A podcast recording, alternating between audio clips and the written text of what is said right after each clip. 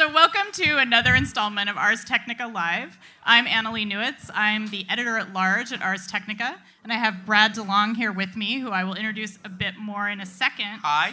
Hi. Um, you've already heard Brad speak in Latin, so you know how impressive he is. Um, he's an economics professor at Berkeley. He's also a prolific blogger. Um, he's a research associate at the National Bureau of Economic Research. He's a fellow at the Institute for New Economic Thinking, and he also served in the Treasury uh, during the Clinton administration. So he's worked in government, and if you have any questions about NAFTA, he worked on NAFTA. So thanks for that. Um, that helped a friend of mine uh, yes, get David here. Graeber wants me to put on trial for be on trial for crimes against humanity. Well, it helped a lot of my friends make it to the United States, so thanks. Okay. All right. Yeah, Yes. no, we'll we'll put you on trial. Um, Okay. Brad is also an expert in technological and industrial revolutions and social democracy, which is why I brought him here today, and I, why I have so many questions for him. And I'm sure that you guys will have questions for him too during the Q and A. Um, so, just for those of you who haven't been here before, uh, Ars Technica Live is a monthly series here at Eli's Mile High Club, uh, which i they've generously let us have the series here. It's always the second Wednesday of the month. Um, so come back if you like this. Uh, buy lots of food, buy lots of beer, tip your bartender. Remember, Eli's is letting us be here, so let's be nice guests. Um, Yay. yeah.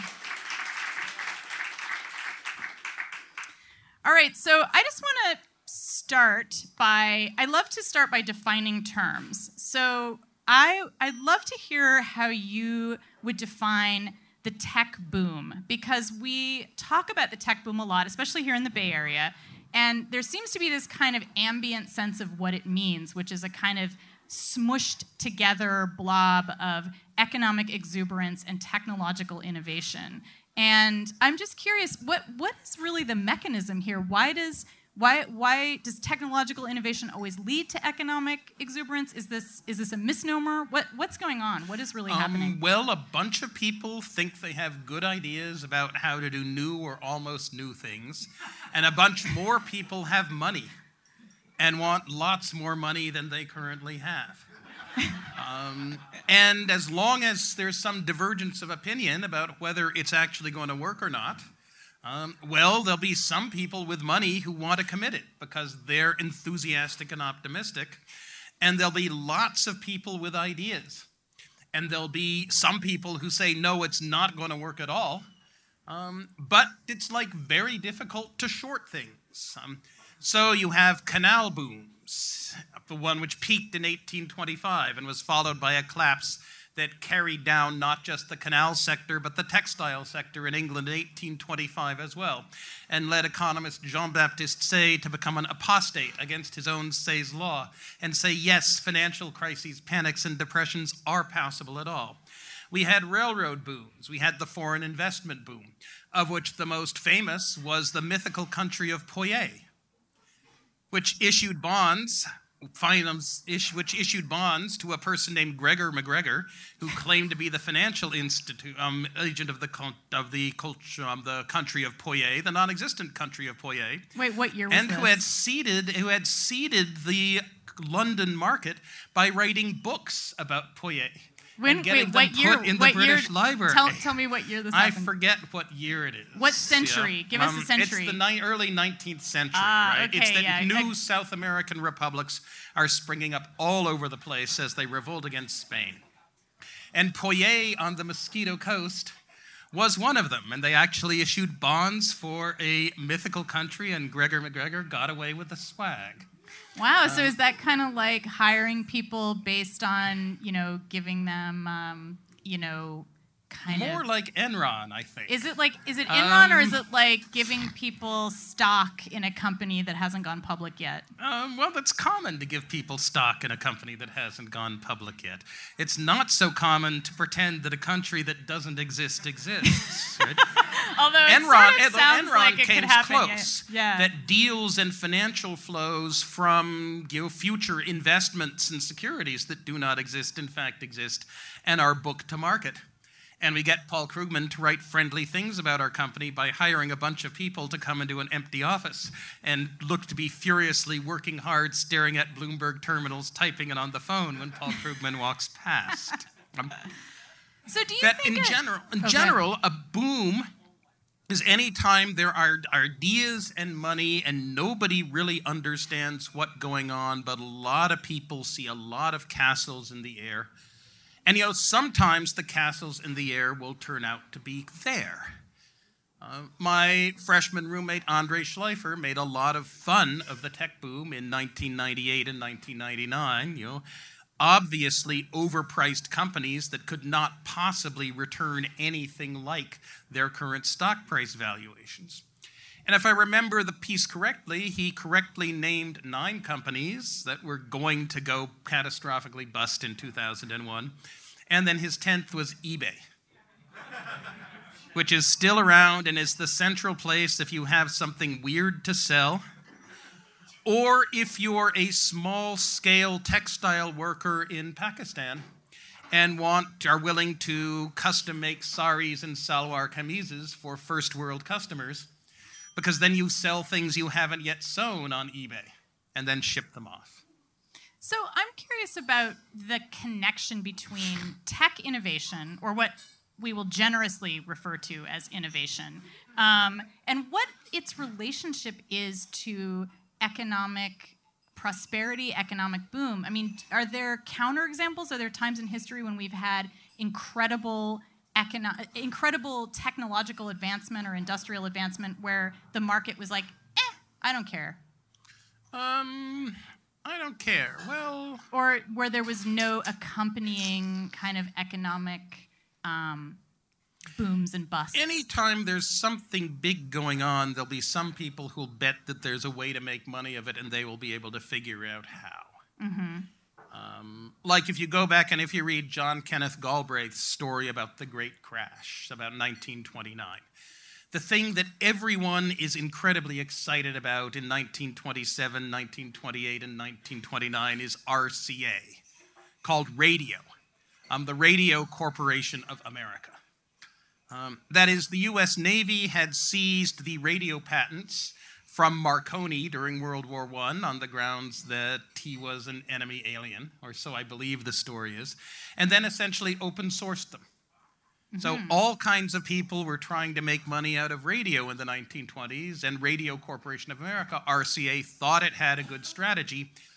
It was going to um, make high quality radios so you could listen to shows and music in high fidelity and charge a premium price, kind of be the Apple of radios. Other people would have these crappy Android or Google or Samsung or Windows radios, and we'd have an Apple radio, and we'd make lots of money by selling a premium price to early adopters and people who wanted to be cool, um, kind of fanboys who fell to the reality distortion field. And though its price went up and down and up and down and up and up some more, and you know the Wall Street Journal headlines about radio breaks new highs. Um, unfortunately, making a good radio is not that hard. Um, making an almost as good radio as RCA could make was pretty easy and pretty cheap. Um, that the real money was in selling the ears of the listeners to advertisers and in paying the talent the musical and the um, kind of i'm looking for the counterpart word to musical to describe drama the musical and dramatic talent to produce something worth listening to so people wouldn't change the channel when the commercial came on. Mm-hmm. And so the long run money was made not by the investors in RCA, but instead of Bill Paley, the establisher of the Columbia Broadcasting System of CBS, mm-hmm. and all the people who followed him into the business of let's give people away something they want away for free and turn them into product by selling their ears to others. By selling their ears to some people who want to sell them things they'll be happy if they if they bought. By selling their ears to other people who will sell them things that will make them unhappy that they'll wish they hadn't bought. And by selling their ears to a third bunch of people who will hack their brains in unfortunate ways. Um, footnote the rise of Hitler, his dominance over German radio, his sudden appearance, the attempt of Franz von Papen and others uh, by serving as his vice president to control him. Their failure, Franz von Papen's flight to Turkey, or to Austria first and then Turkey, just after the speechwriter who'd, have, who'd written a stirring defense of free speech for him for a speech was assassinated on the night of the Long Knives, and World War II. Right, um, and and of course FDR took advantage of the radio. And well. FDR His took advantage chats too. Yes. were were famous. Yes, yes. My great uncles, in their old age, would still fulminate as they ate lobster outside the old family farmhouse in Maine that was originally acquired when someone shot the local Indian chief in the back. About how that communist Roosevelt was able to use the radio um, in such a way as to pull the wool over people's eyes. That's a good American story. It's a good um, American story. Yeah. So it probably was wasn't. It probably was wasn't a relative who shot the local Indian chief in the back. It was probably somebody else. Some um, other white dude. Yes. Um, um so. Uh, something about that story that you were telling about the radio sounded kind of familiar, familiar to me. Yes. Um, yes. So yes. I guess so when we think about tech technological revolutions or industrial revolutions. Mm-hmm. Um, and you know, we could bring it back to the 19th century. We could bring it back to the early 20th century with radio. Do you see some patterns emerging in terms of the kinds of um, effects on the democratic yeah, process? I mean, lots of things happen. Lots of things become possible. Lots of things that were, say, necessities become things that we don't really think about at all. Uh-huh. Um, that it's certainly true that in this world today, with seven and a half billion people and the enormous technological powers we have, there are still 500 million people who aren't sure where their 2,000 calories next week are coming from, and a billion who really have some worry about where their 2,000 calories a day the next year are coming from, and that's an absolute shocking scandal and atrocity and should be a source of shame to every person who doesn't worry about where their 2,000 calories are going to come from next week or next year. Um, but it's still an amazingly rich world, something that was the principal concern of humanity for, you know, ever since we learned to talk up until 1800. Where are the calories coming from next week? Is now something we're almost all confident we don't have to worry about. You know, necessities become parts, become things that are as common as air. You know, conveniences become necessities, luxuries become conveniences. And we invent strange new luxuries that would be incomprehensible to anyone previous, and things that are the domain of kings um, become common.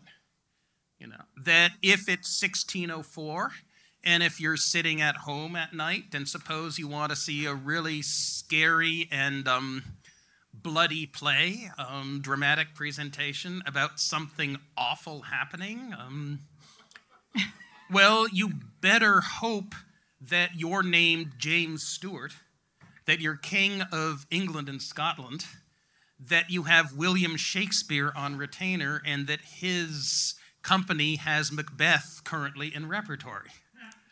If not, you're out of luck. um, now, kind of people's teenage children sigh and say, Macbeth! why aren't we watching Macbeth?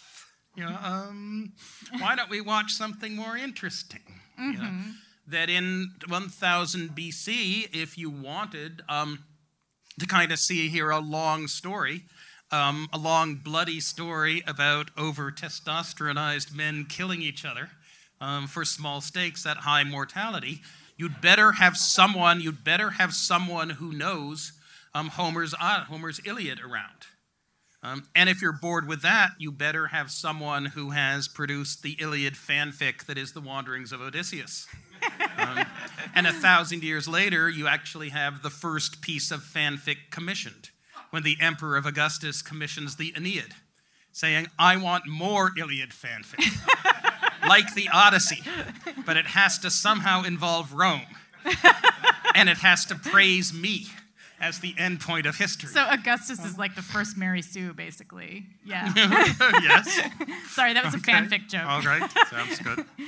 Um, So what about? I mean, what about this pattern that you were kind of identifying earlier with, um, you know, the rise of essentially propaganda on the Yeah. radio, which is Yeah. which does Yeah. which is contingent on a kind of tech our boom. brains and our societies being hacked in different ways, you know, that say, you know, we have kind of one language family extending, well, now extending pretty much everywhere. Um, but things like cultures that have something like locks as a word for fish. Um, the entire Indo European language family right? From central India all the way over to Ireland, jumping across the ocean, the colonies, becoming at least currently the world's major second language, um, even some signs showing up in China. Um, looks like some people domesticated the horse. Um, looks like some people no longer had to rely on the strong backs and legs to get the heavy lifting done, but instead could use the horse to do it. And you know, this wasn't a bad thing. Um, it, the fact that you no longer needed someone whose body was optimized for massive thigh and butt muscles um, to move things around, that you could do a horse instead. It didn't mean that men became obsolete, even in spite of their, even leaving their reproductive role besides, because every horse needs a microcontroller, right? Um, and the best microcontroller around in 3000 BC is a little wetware device that can fit in a shoebox and draws 50 watts of power, um, one of which every one of us has, and one of which about half of us can grow in nine months um, with sufficient incentive and proper additions. Yes. Um, Certain amount of you yeah know, chemical. But this reactions. also deranges society. Um, that you seem to see, or at least the geneticists tell us, there seems to be something like high patriarchy. 2,000 years in which, rather than having the kind of one to one marriage ratio, in which there's polygamy and polygamy that persists across generations, that people claiming to be the sons of Hercules have more than one wife, and their children then have more than one wife, the and emperor so forth. gets to have lots Yes, of yeah. so much friends. so that yeah, that become one in seven Eurasian males having Genghis Khan's Y chromosome today. Um, that potential kinds of things. Um, at the ranges society, um, and you also find incredibly weird things, like a bunch of empires in which the upper class speaks um, an Indo-European language, while the lower class speaks Aramaic or um, some other Semitic language, located cheek by jowl between what's now Syria and what's now Iraq. You know, that society gets hacked by these technological innovations and hacked in interesting ways and sometimes not so pleasant ways. You know, this process continues. You can say that the domestication of the horse uh, all of a sudden makes heavy lifting no longer a value added thing, but you need microcontrollers, and the human brain's the only one around. You can say the invention of textile machinery makes, means that um, nimble fingers are no longer as important a thing. You know, if you do go back to the Odyssey um, or to the Iliad and a woman appears, odds are she will be either bringing somebody food, um, engaging in some kind of doubtfully consensual activity, um, or, or at her loom or at her spindle. Um, you no longer need so many nimble fingers, but you need more microprocessors. You also need humans to act as robots to fit into the production process the machines are creating, like Metropolis. Uh, because face it, practically everything that um, most almost everything that's now now that Go has been solved, almost everything that seems to be a hard AI problem is someone that anyone with this wetware can learn to do pretty quickly. You know, that's why we machine train machine learning systems on human judgment, um, because things that are very hard for machines are easy for us. You know, so you have microcontrol humans as microcontrollers, humans as robots we don't yet know how to build, humans as paper shufflers. You know, do you qualify for this benefit? Um, is this banknote counterfeit or not? Mhm. Data entry. Yeah, data entry. And all of these things produce huge numbers of jobs for humans as microprocessors um, and robots and as bots, as software bots, as people doing information processing tasks. And so employment booms and wages rise and things are happy, um, except when something goes wrong and it hacks society. Um, earlier today on Twitter, um, my friend, I think, my guess social democratic friend Matthew Yglesias was arguing with my libertarian friend, I think it was Alex Tabarrok, with Alex saying how many of the criticisms of Facebook still make sense if you replace Facebook with printing press. And Matt's response was the invention of printing press unleashed religious sectarianism in Europe and led to one century of near genocidal fratricidal war. Um, right? that lots of people's brains were hacked by the ability to read the holy book themselves because it could be printed and now cheap, rather than have to listen to what the bishops and the priests said uh, that it said. Um, and of course, now we face the perhaps genuine problem that you know, we now have an awful lot of microcontrollers that are not. You know, um, wetware that fits in half a shoebox and draws 50 watts of power. You know, the Scharffen Berger chocolate factory does not have many workers on its assembly line floor. And more and more of the kind of white collar paper shuffling jobs, you know, well, maybe the jobs aren't under threat, but large components of them are. Yeah, that the number of lot of people doing the jobs there. will Yeah. shrink, and the people who remain will be those who know how to code in Python Mm-hmm. or whatever. And they replaced 20 people who were doing Yeah, that job yeah. previously. On the other hand, do we really miss the fact that in 1970 we had a million women at telephone switchboards um, plugging cables into boards to make circuits? I mean, I think it's less of a question of whether we Mm-hmm. miss it and more a question of what happens to us during this period of transition. Our brains are being hacked, Mm-hmm. and I think it's legit for people to be worried that their jobs are being Yeah. turned over to robots. I mean, they are literally being. Yeah. I mean, I, I love your image of humans being robots in these industrial factories, Yeah. and that there was a kind of dream that eventually, oh, wouldn't it be great if we could just replace them with robots? And Yeah. uh, and now we kind of have. I mean, if you if you look at there's And some instead of- seductive videos online Yes. of like Amazon's uh, factory or not Amazon, but Amazon fulfillment centers where they just have robots driving around and packing trucks. Um, Mhm. So what the robots happens? don't complain when it gets to be 100 degrees inside. And you know, just like RoboCop, you know, they don't go on strike. Um, so that turned out well. You guys remember that in RoboCop, the reason that they invent RoboCop is because the cops are going on Uh-huh. strike. Um, so yeah, Yes. it's actually it's a great movie. You should check re- rewatch it. um, it's a really Yes. interesting um, commentary on this exact question that we're talking about. Yeah. So I think my question is, it sounds like you're saying that there is this pattern that we see, especially in more recent um, sort of modern era industrial revolutions, and by modern I mean like pretty much everything after the feudal period. I don't know. I Um, would and- call the horse, the chariot, the rise of patriarchy. Okay, fine. Everything after the Pharaoh, Pharaoh with his chariots and his chariot So would you go for anything you know? after the Bronze Age? Let's just let's go with Bronze Age as the first.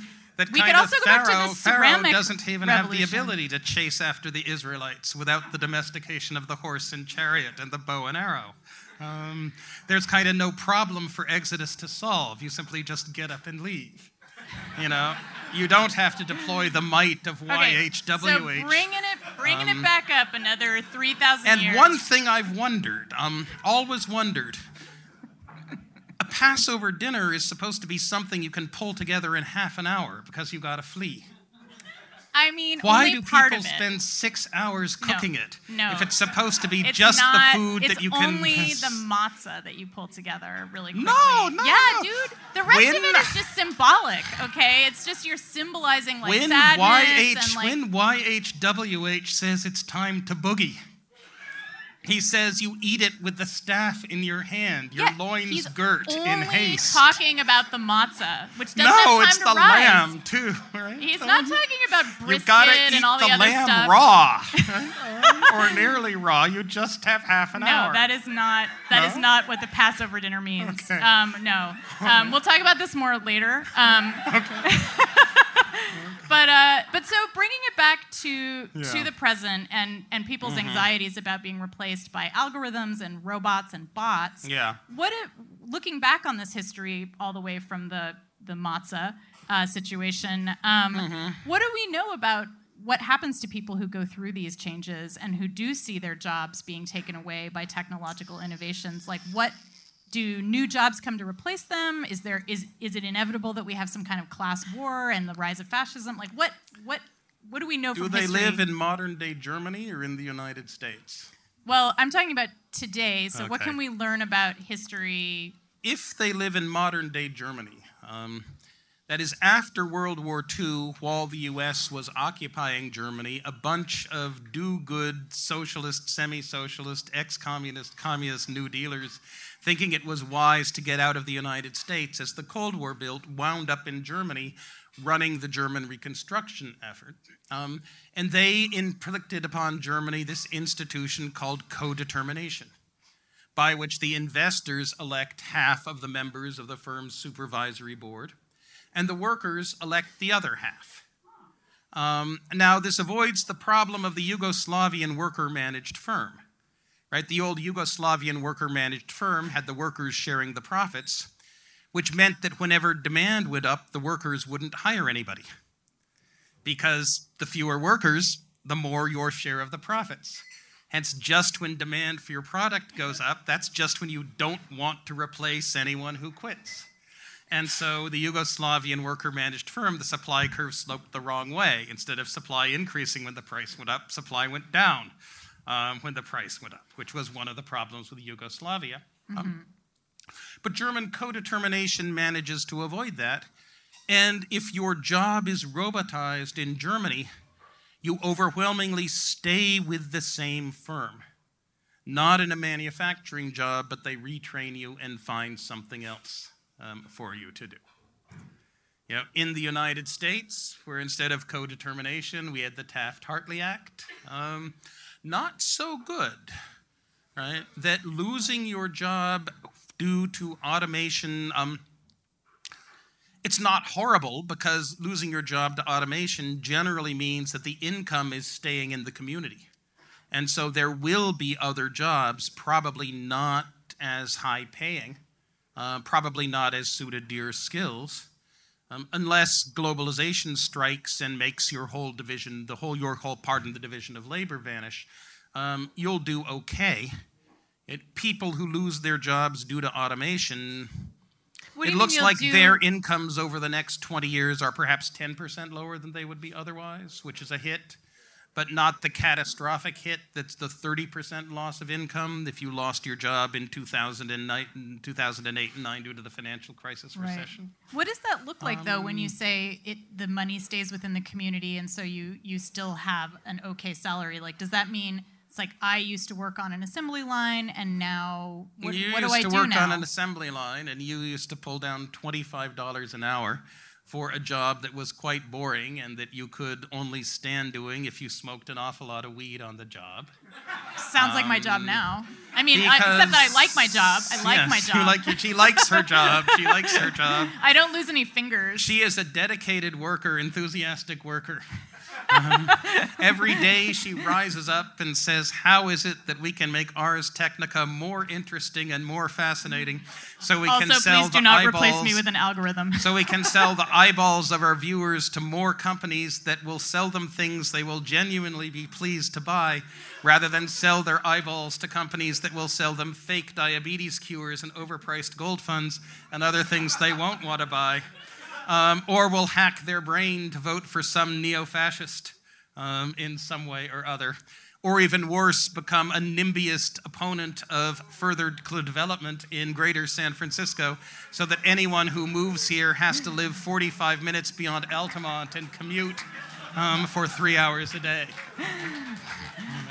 Okay, I just got deconstructed. Thanks. Okay. All right. Okay. So uh, now that I've been sort of historicized and Yes. placed in the context of, of my economic and, yes. and social relations, Yes. um, to return to this person that this imaginary person that we were talking about, uh, Right. who has a, a job that is clearly being yeah. currently replaced by Um, automation, unlike my job, which will be replaced by automation maybe in the future. I like don't know. I was had from someone now? from Pearson Publishing come by today saying, How would I like to be part of an experiment about using a machine learning system to grade essays? Yeah, I mean, Yes. so you and I are both going to be in That the I was ranting about how, um, So okay. say, Berkeley's class sizes are growing and our teaching fellow coverage is shrinking. And the amount we pay our teaching fellows is not growing, and so there's a great desire to reduce their grading load. And of course, that means more multiple choice questions and fewer essays. And yet, in fact, one of the biggest soft skills Berkeley has to teach is effective communicative literacy in prose. That no one out there in the real world has a job that involves doing multiple choice questions.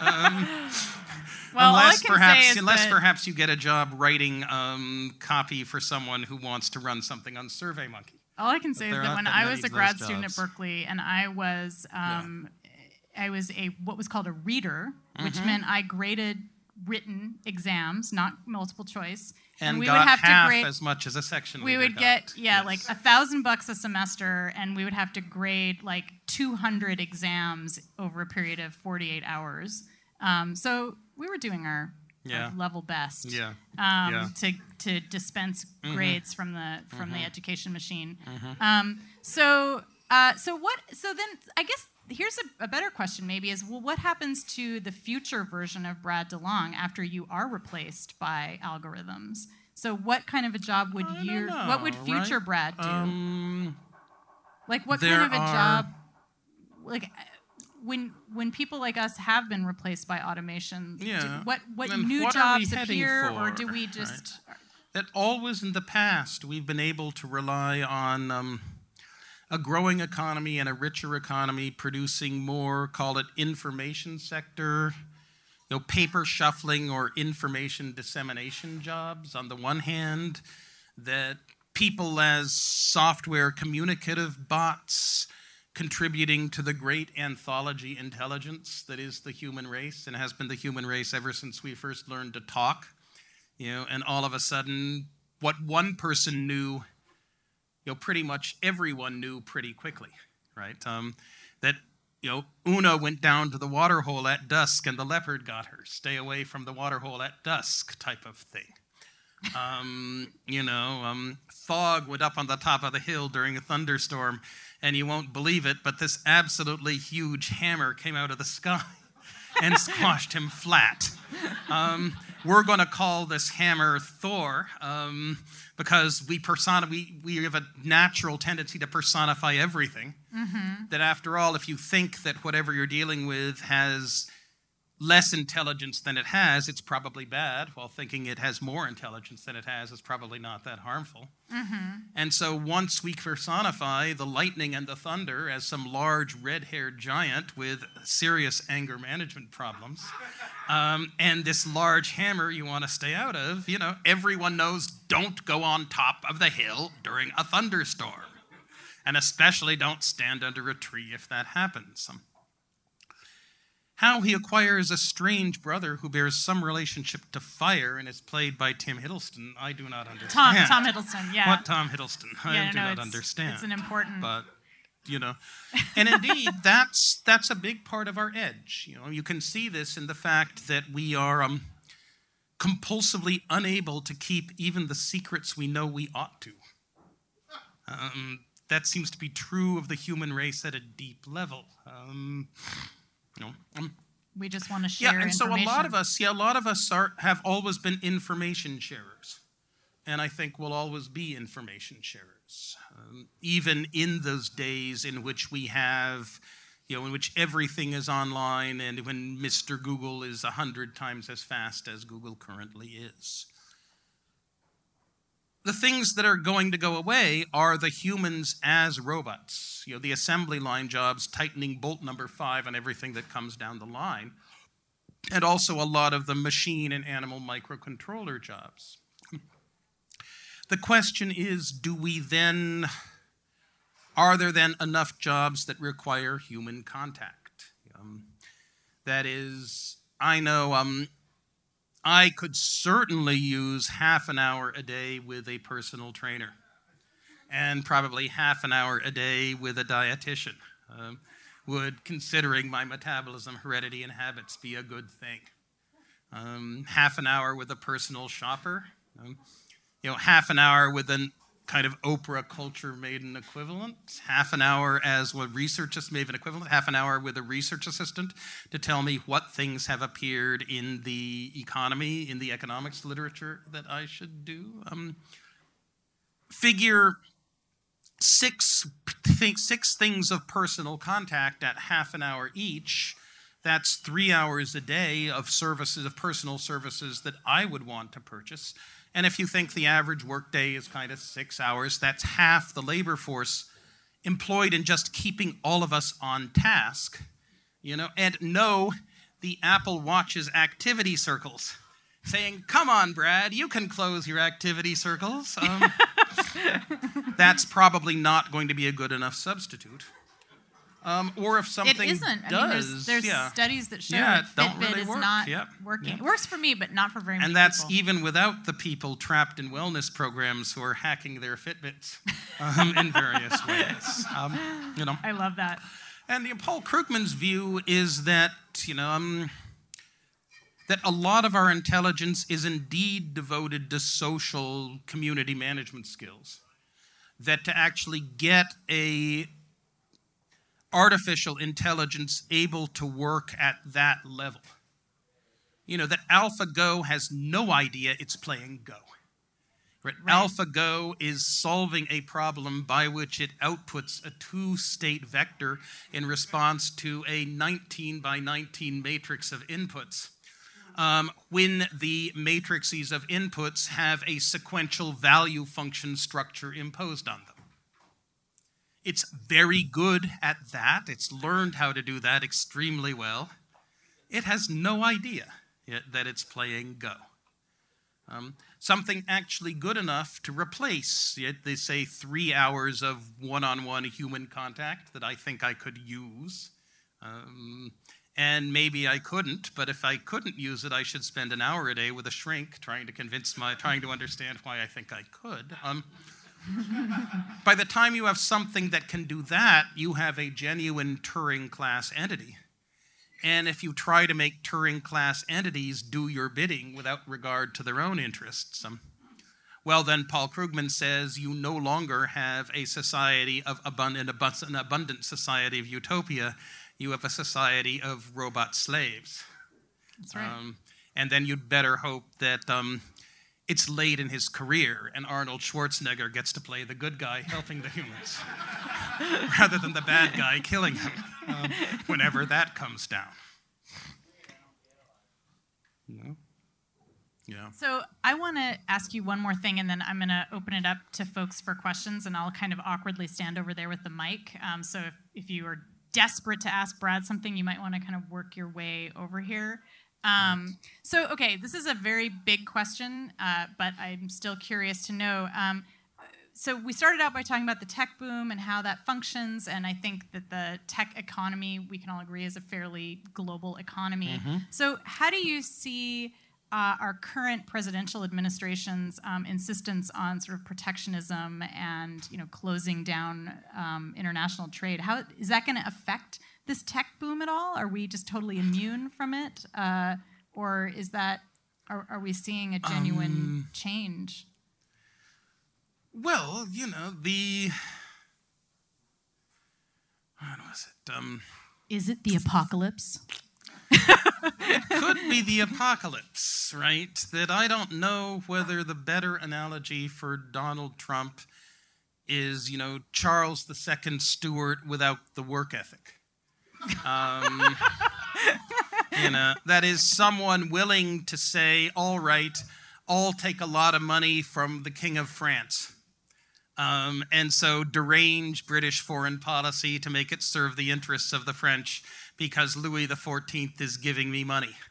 And I'll dangle in front of him the idea that maybe we'll re Catholicize England and eliminate the Protestant church to get him to show the money, to show us the money.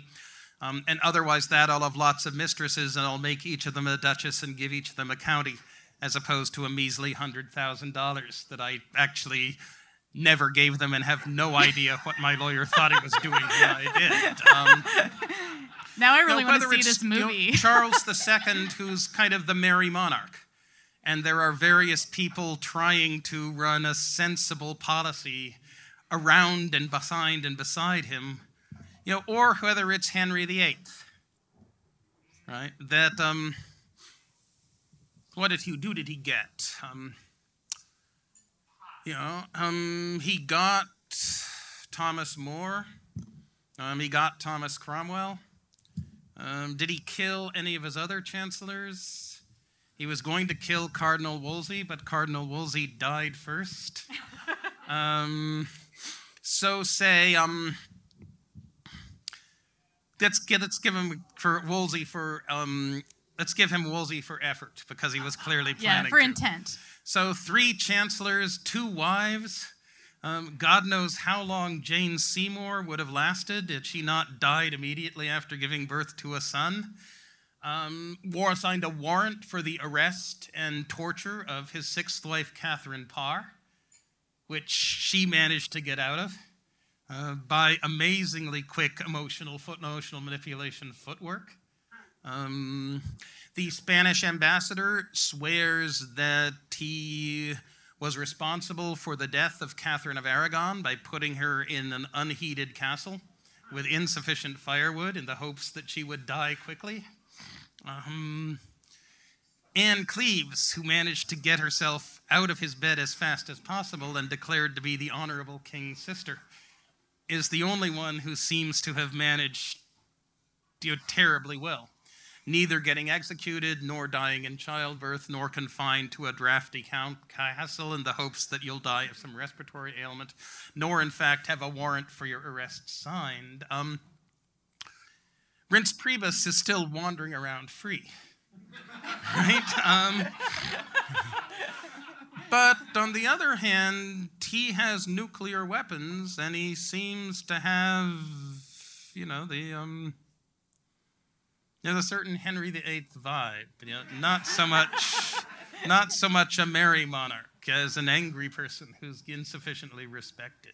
Um, you know, and you know, chaos and kleptocracy are never good things, right? Which is why I really do not understand the Mercers and the Murdochs, um, because yes, plutocrats like to plute um, or maybe it's Pluto. Um, right? It does come from what? From the Roman god of wealth. Yep. Yep. Um, Got a plute. yep. Got a plute. Plutocrats. Plutocrats got a got a plute. But you know, in the long run, chaos is not the friend of someone whose wealth really depends on the continuing function of a highly sophisticated 7.5 billion person global division of labor. Um, and as every single Saudi Arabian plutocrat has found out over the past six months, while they've been involuntary guests at the Ritz Carlton in Riyadh, um, kleptocrats are not necessarily the friends of plutocrats either. But maybe they got um, frequent stayer points. Um, I don't know. I don't know. Um, I mean, the trade policy is, um, weird, right? They finally settled on a something that doesn't make total nonsense, which is that a lot of people in America would wish that China would pay more respect to our ideas about how much intellectual property Americans own and how much they, it's worth to be paid for it than to China's own beliefs about it which is that it should get as much intellectual property out of the United States for as little money as possible by using access to the Chinese market as a big club to hold over the heads of every single company in the world, right? And the US, to say, we have a functioning, growing economy, yours not so much. You want a big share of the Chinese market in the future, you need to invest now, which means give us your intellectual property. And this is in violation of a number of solemn agreements that the Chinese government has signed about how it was going to play nice. Um, the strategy to try to deal with this, though, was the Trans Pacific Partnership.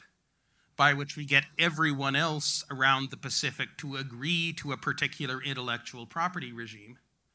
Um, and then once that's agreed to, threaten China by saying, you know, we really don't need to move things from Malaysia to Korea within via China in order to do the assembly before we do the post-assembly processing in Korea and the pre-assembly processing in Malaysia. We could do it somewhere in Africa just as well, and unless you play nice um, by intellectual property, we'll do that. Um, He'll get everyone else together and confront China with a unified front on intellectual property issues. Yeah, but then he blew up the Trans Pacific Partnership on day one and now is trying to negotiate with China with no allies over issues for which there was at least a negotiation strategy with the TPP. You know, that it was really quite weird that, um, know, I remember, oh, one of the black beasts of economics is Stephen Moore, um, advisor to the former governor of Kansas, Sam Brownback, um, during Kansas's dry run for last year's tax bill, the thing that caused the Kansas budget crisis, and the only governor under which a state, Kansas, has lost 8% of its workforce relative to the rest of the United States in just one and a half governor's terms. Um, and, you know, back in the old days, Stephen Moore was a big backer of the TPP and wrote fulsome articles praising the TPP and how bold and brave Michael Rubio was in voting to give Barack Obama authority to negotiate it. Um, then I was on Trish Regan's Fox Business show. Um, after, of course, Trump becomes the vice presidential candidate. You know, and I go on there thinking that he's going to be for the TPP and I'm going to be the social democratic squish, right? Saying we dropped more bombs on Vietnam in the Vietnam War than in all of World War II. And now are we really going to make Vietnam pay this much through the nose for access to frontier US made, US patented pharmaceuticals and for Taylor Swift videos? um, that's really not quite fair that the TPP's intellectual property things are too hard, right? Are not in the world's long run interest and hence not in the US's long run interest. Yeah. No, Taylor Swift is just a metanget. She's just. She's a wonderful person and an excellent singer. Um, but she's someone whom people will know, and she's worth pointing to as an example of the type of thing we want to charge Vietnam a lot, you know, for. Um, you know, I actually like Taylor Swift quite a bit. Know, Me too. You know, I really like her new week, video. Yeah, last what? no, last week I did something. What was it? I got in the car, and for some reason I'd set up, you know, Apple Music wrong. Um, and so I headed off, and when I kind of came to my senses, I realized I'd just driven from Berkeley to Walnut Creek and listened to Delicate six times in succession without realizing. Um, you know, it's a catchy, it's a you know, catchy um, but no, they, he, Steve Moore goes out there and he says, well, um, no, who knows what's in the Trans Pacific Partnership? It's 2,000 pages. If it's a free trade agreement, why is it 2,000 pages? We have no idea what's in it. Well, actually, I do have an idea of what's in it. I'm a trained professional here. You, Steve, are supposed to be a trained professional too. Just last year, you were saying you knew what was in it and that Marco Rubio was a hero for voting for it. Um, and then he went on to say, oh, and anyway, China will break it. Um, well, but yes, if China breaks it, then we have 11 allies to put pressure on China. That's the whole point to be negotiating not one on one, but 12 to 1. And now I am told, I don't know whether the people telling this are reliable or not, that when they go around and appear at business groups at which Steve Moore appears, he's now selling himself as the only free trader that Trump will listen to. Hence, if you want the interests of your business brought to Trump's attention, you better hire Steve Moore so he remembers about his issue the next time he has a coffee or a dinner with Trump. You know, um, yeah, it's you know, um, Charles II Stuart, Henry VIII Tudor. Um, yeah, Nero named, well, Caligula actually did not name his horse a consul, as best as we can tell. That it's very strange. Our sources for the Roman Empire seem to be an odd combination of, you know, um, military authorities, kind of technocratic, people taking a technocratic view, um, the rich angry at anything that gives the rich less of a place, plus Star Magazine. Mm-hmm. Right? Um, no, yes, seriously, seriously. Someone like Procopius of Caesarea, right, writes a, I don't know how many huge numbers of volumes about the wars of Justinian and about the buildings of Justinian, all talking about how great Justinian and his chief general Belisarius is. And then there's this extra thing, this anecdota about how Justinian is actually a monster and about his wife is worse. Um, and a passage of such bizarre bizarreness that I'm going to tell you to look it up. It has something to do with five orifices, um, but I'm not going to repeat it on a family. Uh, on a family internet channel. yeah. And that someone swears that one night um, Justinian, who's really a demon, forgot to put on his head as he left his chambers. And so he wandered around the palace talking to people, but instead of having a head, there were these flames issuing from his neck. And he spoke in a deep, sepulchral, demonic voice.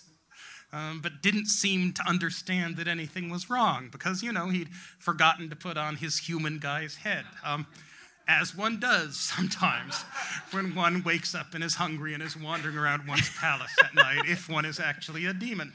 I mean. And Procopius does say that he did not see this personally, but he does say people, holy people who he trusts attest that it happens, and it's completely deadpan. Um, it seems, that seems like a know. good way to wind up an answer about Trump's trade policies. Yes, indeed um, is. Okay. I'm gonna I'm gonna let a few. We're we're kind of running okay. over time here, but right. I'm still gonna let a few people ask questions because I know mm-hmm. they've been waiting, and I mm-hmm. deliberately asked a huge question because I'm yes. terrible. So Okay, so I have a I have a question about the tech boom, and I'm I've been wondering, wanting to ask you this for a long time. How much do you think the sort of ready availability of capital for you know tech companies, some of which have, shall we say, wishful revenue models, some of which are great investments, yeah. some of which have wishful yeah. revenue models. Yeah. How much is that just a product of 40 years of economic policies to concentrate wealth in the hands of a relatively small number of people who now have more capital than they know where to invest. Is that part of the what's going on here, or is it purely just that it's a legitimate mm. enterprise and there's going to be some outliers? Yeah, there's. It's an odd and an interesting quest problem. That is, it really looks like there's a lot more money than there are available savings vehicles when you look at government bonds. Um, but when you look at stocks, that things seem to be not that unfair, not that, uh, not that highly overvalued, and in fact, the calculations that suggest that they are overvalued. Um, they assume, they implicitly assume that there's going to be a 2009 every decade right? That if there's a Bayer as bad as 2009 every decade, that's what Robert Shiller's calculations assume under the hood, and that's too large. There's a 2009 every 50 or 60 years or so. Um, what means it is that the willingness to bear risk and to take gambles is still very highly rewarded. Um, so there seems to be little sign yeah, that there's much too much money chasing too chasing risky things. Um, now, there's a difference between risky things and risky things where you cannot bet against them. Right? That the housing bubble started to decline when people like, say, Paulson began saying, everyone else was saying, look how good money, look how cheap money is. Let's build a thousand more houses in the desert between Los Angeles and Albuquerque right? Um, four bedrooms, swimming pools, give them a teaser rate for five years on the mortgage, so it's actually a low rent thing with an option to buy. And Sure enough, after five years, no one wants to live in a four bedroom house with a swimming pool in the desert between um, San Bernardino and Albuquerque. Instead, they want higher density walk ups in Venice, California.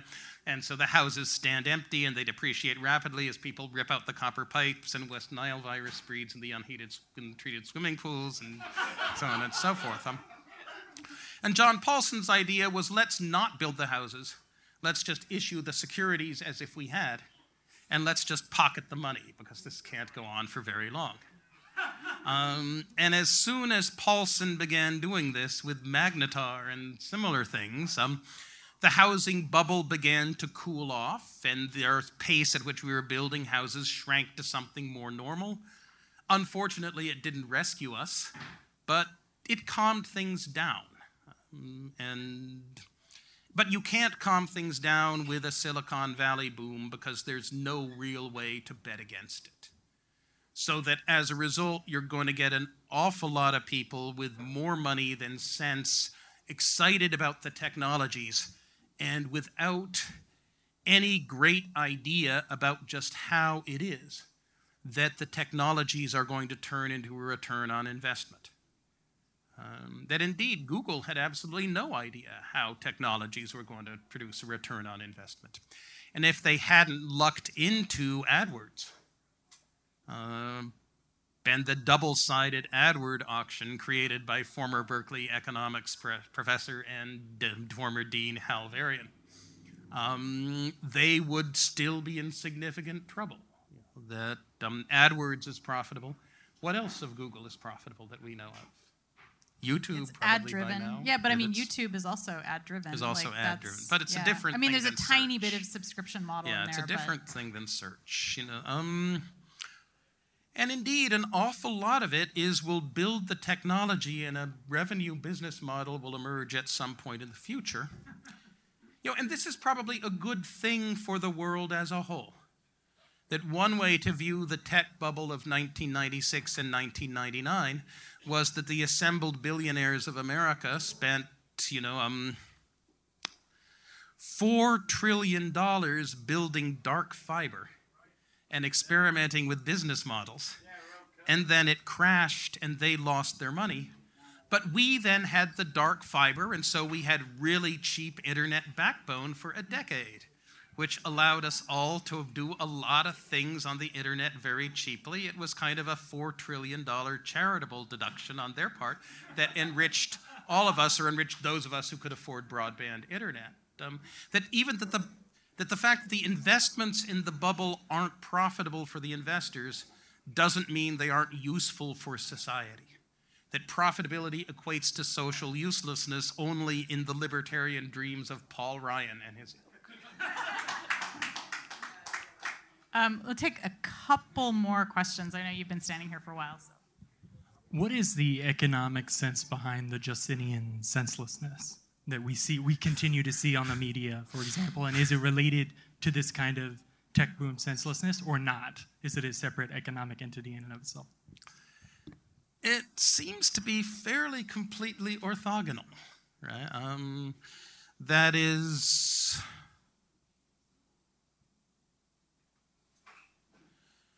I really do not understand um, why it is that Republicans fell in line behind Trump, other than they all assumed that Hillary would win.